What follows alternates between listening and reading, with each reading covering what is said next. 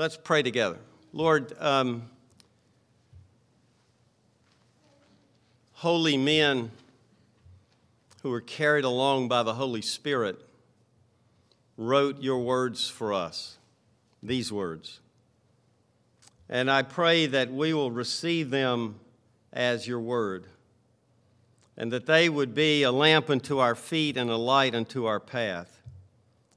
That you would fill us with your spirit and give us eyes to see and ears to hear and hearts to feel and wills to obey that you would use a wretchedly sinful, crooked stick to show the narrow way of the Lord Jesus. And we pray in Jesus' name, amen. I remind you, we believe that the Bible is the Word of God written, the only infallible rule of faith and practice. Luke 22 at verse 7. then came the day of unleavened bread on which the Passover lamb had to be sacrificed. So Jesus sent Peter and John, saying, Go and prepare the Passover for us, that we may eat it. They said to him, Where will you have us prepare it? He said to them, Behold, when you have entered the city, a man carrying a jar of water will meet you. Follow him into the house that he enters, and tell the master of the house, The teacher says to you, Where is the guest room? where I may eat the Passover with my disciples. And he will show you a large upper room furnished. Prepare it there. And they went and found it just as he had told them, and they prepared the Passover. And when the hour came, he reclined at table, and the apostles with him. And he said to them, I have earnestly desired to eat this Passover before, with you before I suffer. For I tell you, I will not eat it until it is fulfilled in the kingdom of God. And he took a cup, and when he had given thanks, he said, Take this and divide it among yourselves. For I tell you that from now on I will not drink of the fruit of the vine until the kingdom of God comes. And he took bread, and when he had given thanks, he broke it and gave it to them, saying, This is my body, which is given for you. Do this in remembrance of me. And likewise the cup after they had eaten, saying, This cup that is poured out for you is the new covenant in my blood. But behold, the hand of him who betrays me is with me on the table. And the Son of Man goes as it has been determined. But woe to that man by whom he is betrayed. And they began to question one another which of them it could be who was going to do this. A dispute also arose among them as to which of them was to be regarded as the greatest. And he said to them, The kings of the Gentiles exercise lordship over them, and those in authority over them are called benefactors. But not so with you. Rather, let the greatest among you become as the youngest, and the leader as one who serves. For who is the greater, the one who reclines at table or one who serves? Is it not the one who reclines at table? But I am among you as the one who serves. You are those who have stayed with me in my trials, and I assign to you, as my Father assigned to me, a kingdom, that you may eat and drink at my table in my kingdom and sit on thrones judging the 12 tribes of Israel. Amen. The grass withers, the flowers will fade. This is God's word. It won't fade, it will abide forever and forever. So we frequently hear talk about the greatest, you know? Uh, we hear people say, well, you know, the World War II generation, that was the greatest generation. Or you hear people say, well, Muhammad Ali was the greatest boxer that there ever was. Or who was the greatest golfer? Was it Woods? Was it Palmer? Was it Nicklaus? Is it Lefty? Who knows? Who's the greatest quarterback, the greatest coach, the greatest team? And we could go on and on. In this passage, you'll note in verse 24, which is the verse that I want to begin my exposition, that the disciples are disputing, not discussing, they're not discussing, they're disputing which of them might be the greatest. They're having an argument. The Greek word can be translated argument. They're having an argument. There's a lot of strife and there's a lot of contention that we would say is very out of place, right? I mean, this is the institution of the Lord's Supper for crying out loud. Jesus is going to die before long. And they're sitting there disputing, arguing about who might be the greatest. None of them is excluded in terms of, well, who is doing the arguing. I don't think there was anybody in the group that was promoting someone else. And I think for us, there's several things that we can see in this passage what makes a person great and what made Jesus great, and how can I be great? But before that, why do we desire to be great? Why do we desire recognition? Everybody does. Well, I'll give you two quick reasons. We'll come back to these later. For one, we're made in the image of a glorious God. We're made for glory. And most of us are not living in glory, right? uh, we, we, many of us have a good life, but we wouldn't say, well, I live in glory, you know. Uh, I have a glorious life, and, but we're made for glory. That's the reason uh, we, we, uh, I think we uh, exalt movie stars. There's glory, there's glamour. We, we, we uh, liked Downton Abbey because they lived in such a, a, a palatial uh, castle and things. And, and other images I could give you. There are many reasons you can sense in your own heart as you're, you're drawn out to certain things. We're, we're made for glory. And of course, God's children will live in glory and bask in His glory. The other one is we desire significance. And I'll say more about that later, but that's their problem. They desire significance and um, how to go about it. And I've said some stuff about that before, and I'll say some more about it because it's a problem that confronts us every day. Okay? So, look, first, let's look at the dispute of the disciples in verse 24. Several of them, if not all of them, are disputing. None is excluded. These are people that have been called by Jesus, have been discipled by Jesus. They've experienced the grace of Jesus in various forms and, and ways. These are those who would become apostles, sent by Jesus specifically, and would wear the label. These are those who had had this same argument before. You say, You're kidding me, aren't you, Alan? No, I wish I was. But back in Luke 9, at verse 46, an argument arose among them as to which of them was the greatest. really? They've had this argument, and it hadn't been settled. But Jesus, knowing the reasoning of their hearts, took a child and put him by his side and said to them, Whoever receives this child in my name receives me, and whoever receives me receives him who sent me. For he who is least among you all is the one who is great. Well, you'd say, these guys are slow learners, aren't they? Yeah, they are. Look in the mirror and you'll see another slow learner. Yes, you will. But the beauty of the gospel is that God loves slow learners. God is patient. God loves repeat offenders, which is what we are. Jesus is very patient with us, and he instructs us to be patient with others. Here they are. They're having this argument. Jesus will be dead before too long, less than 24 hours for sure. The night before his crucifixion, in the upper room, at the Passover at the first Lord's Supper. And notice carefully as verse 22 and 1 and 2 and 3, uh, and just above this passage, this is just after a discussion, Luke presents it this way, just after a discussion of who might be the disciple to betray him. Oh, wow, interesting. It's, it's just after that discussion, just before Jesus will wash the disciples' feet and go into Gethsemane to pray.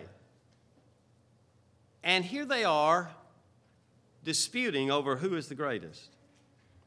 Temporarily, at least, the roots of this would be seen in their, their lost sense of significance. They're driven by insecurities, they're driven by their insignificance. Remember, uh, these men are by and large nobodies. Uh, if you're watching, and I don't say you ought to or ought not to, but if you're watching The Chosen, one of the things that comes out so clearly in that is that these men were nobodies. In that culture of the day, they're pretty much nobodies. Matthew's ostracized. Uh, Peter and James and John are fishermen, which were pretty low uh, on the social uh, and economic strata. Um, and, and they're ordinary people who want to be significant. And so they've lost that sense of significance. They, they're, they're empty, they're hollow. They've lost their sense of sin, I think. They're being driven by pride and ego and selfish ambition. Uh, was read earlier. Do nothing from rivalry or conceit, but in humility count others more significant than yourselves. They're certainly not doing that, are they? No, no, they're not. Uh, James 3, where bitter jealousy and selfish ambition in your, uh, if you have bitter jealousy and selfish ambition in your hearts, there'll be jealous, there'll be uh, disorder in every evil practice. And so the fruits of this, this insignificance or this expressed concern of who's the greatest. An open debate. And you know, the amazing thing is, it wouldn't be so surprised if that was us we'd probably be sitting around the table thinking these things. We just wouldn't have said them, right? we, we wouldn't have been uh, discussing it openly with Jesus sitting there at the table, but they do. And we think of where they've been, where they've been with Jesus, where, where who they are, the context. It's, it's just amazing. The sad truth is, I think if most of us had been at that table, we would have joined in that discussion. I'm not sure of that, of course, but uh, I wouldn't immediately exclude myself. Um, I assure you of that. So let me give a few um, lessons I can draw out of this so far. Everybody wants to know two things. Everybody wants to know, know two things. Do I fit in? And if so, where? That's true at school, the office, the church, at home. You know, we think there's a pecking order. We think of a totem pole, and there's only one image at the top. That must be the most important, we think. When I was a kid, we played a, a game we called King of the Mountain. I don't know if you play that today or uh, whether it's got a different name, but if it was any pile of sand or dirt, somebody would get on the top and he was king of the mountain, and everybody else tried to push him off the top and get up there himself. Do you play that? Yeah. That's what they're doing. It's not as sophisticated as, as I mean, unsophisticated as what we did as kids, but that's what they're doing. Who is the greatest? If we don't find our fit if we don't find our fit, if we don't find our place in God's work and world, in the drama of creation and fall and redemption and restoration, I don't believe we'll find it in a way that will satisfy our aching and longing hearts. If you're a Christian, you're a, you're a child of God. And that's your identity. You're as one who is in Christ. You're united to Christ. And the gospel is where we find our fit. And so that's where you can find it. And I've said this, I think, but I'm going to say it again. What the tragedy of so many Christians is this they say, I need to be forgiven, so I come to Jesus. Will you forgive my sins? Yes, I'll forgive your sins. And then you you look for your security and your significance and your satisfaction in things other than Jesus. And you wonder, why doesn't it work?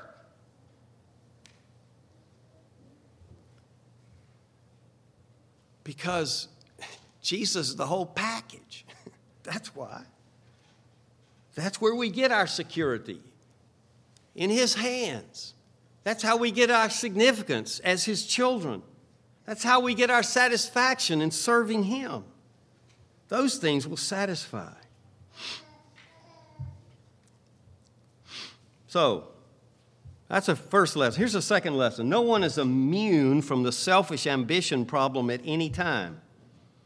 These men are Jesus' close followers. They're with him at the table, and it happens. You might say, could that happen at church? I've been watching it for decades at church. It sure it happens at church. Yeah.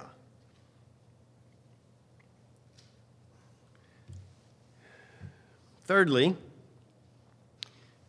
I pointed out earlier that they had just been in a discussion about who was going to betray him when the discussion broke out about who was the greatest. Um, I think there was a natural, or maybe sinful, but natural, not surprising connection between those two. In, in Galatians 6, when Paul is instructing the Christians of Galatia in verse 1 about how to reclaim straying brothers and sisters in Christ. He says, Brothers, if anyone is caught in any transgression, you who are spiritual should restore him in a spirit of gentleness. Keep watch on yourself, lest you too be tempted. Because you see, when we're dealing with the obviously broken, with the obvious problematic, there's a tendency to pride. That's what's happening here. Oh, somebody's going to betray him. Well, it's not going to be me. Maybe I'm the greatest here. And in church discipline in, in Galatians 6, so he says, look, don't go, go after the brother or sister that's straying. Go help them. Don't, don't, don't let them go away. That's not loving. Go and bring them back. But be careful. Be careful, or you too might become proud and arrogant and look down upon them. Fourthly, if you look carefully in the language of verse 24, you find that they are concerned of how they will be regarded in the eyes of others. Um, or in this passage, rather, look at the language here. How they will appear in the eyes of others. Which one of them appeared to be or was regarded to be the greatest? You see, they're working on the horizontal to get the greatness rather than working on the vertical. And the horizontal generally will not give you a sense of security and significance and satisfaction. We must first be concerned with how we appear to God. We must beware of becoming a slave to how we're viewed by others. We must learn to live before an audience of one, and that one, of course, is God Almighty. Fifthly, this is a persistent sin, even for the disciples. Some, you should never think, it, I should never think, we should never think that this could not be a problem for me. Uh, we should not think we can put it to death completely. Um, sometimes I can feel pride welling up in my soul. Can you feel it? Are you, are you, do you sometimes feel that? I, I was talking to a friend, a lady, a, a, a missionary, um, uh, a wife of a missionary friend in Virginia yesterday, and she said, Oh, uh, yes, Alan, we've been listening to your sermons on the internet. No. When you feel it, when it begins to rise in your soul, deal with it, friend. Deal with it. Deal with it. Where selfish ambition exists, there will be disorder in every evil thing. Competition. We're a competition culture. And I'm not anti competition in some aspects of culture. But in the church, it has no place. It's destructive of true fellowship. It separates and divides rather than unifies and builds. Next, it seems to me that this dispute kills the Roman Catholic theory that Peter was the recognized head of the twelve. This is after Peter's confession, after Jesus says, On this rock I will build my church. And if Jesus had appointed Peter, then I don't think this dispute could have ever taken place in anything like a serious manner. And lastly, just this far, learn something about the kind of people God can and will use to accomplish his purposes. These are the apostles, right? These are the guys that are going to turn the world upside down. They're just garden variety sinners like you and me. Do you believe God can use you to build his kingdom? Do you believe he can fill you with his spirit, forgive you, transform you? You better, because he can. When you think he can't, you think it depends on you, which is wrong. it depends on him. So, the dispute of the disciples. Secondly, the practice of the Gentiles, and he does that by a negative illustration. I'm going to speed up a bit on this point. Uh, the practice of the Gentiles, when he says in verse 5, 25, he said, the, the, and he said to them, The kings of the Gentiles exercise lordship over them, and those in authority over them are called benefactors. And so he's talking about as Gentiles, those outside the church, and they represent the ways of the world, and it focuses on how they go about power and control and the resultant, put it in quotes, greatness. And he's saying this because the disciples are too much like them, and they should not be. They want to be esteemed as kings or esteemed, or as the uber wealthy or the politicians are today, or as those who give great sums of money away. Kings have power, authority, control, are considered to be great. They love to exercise power and authority and control, so they're thought to be great.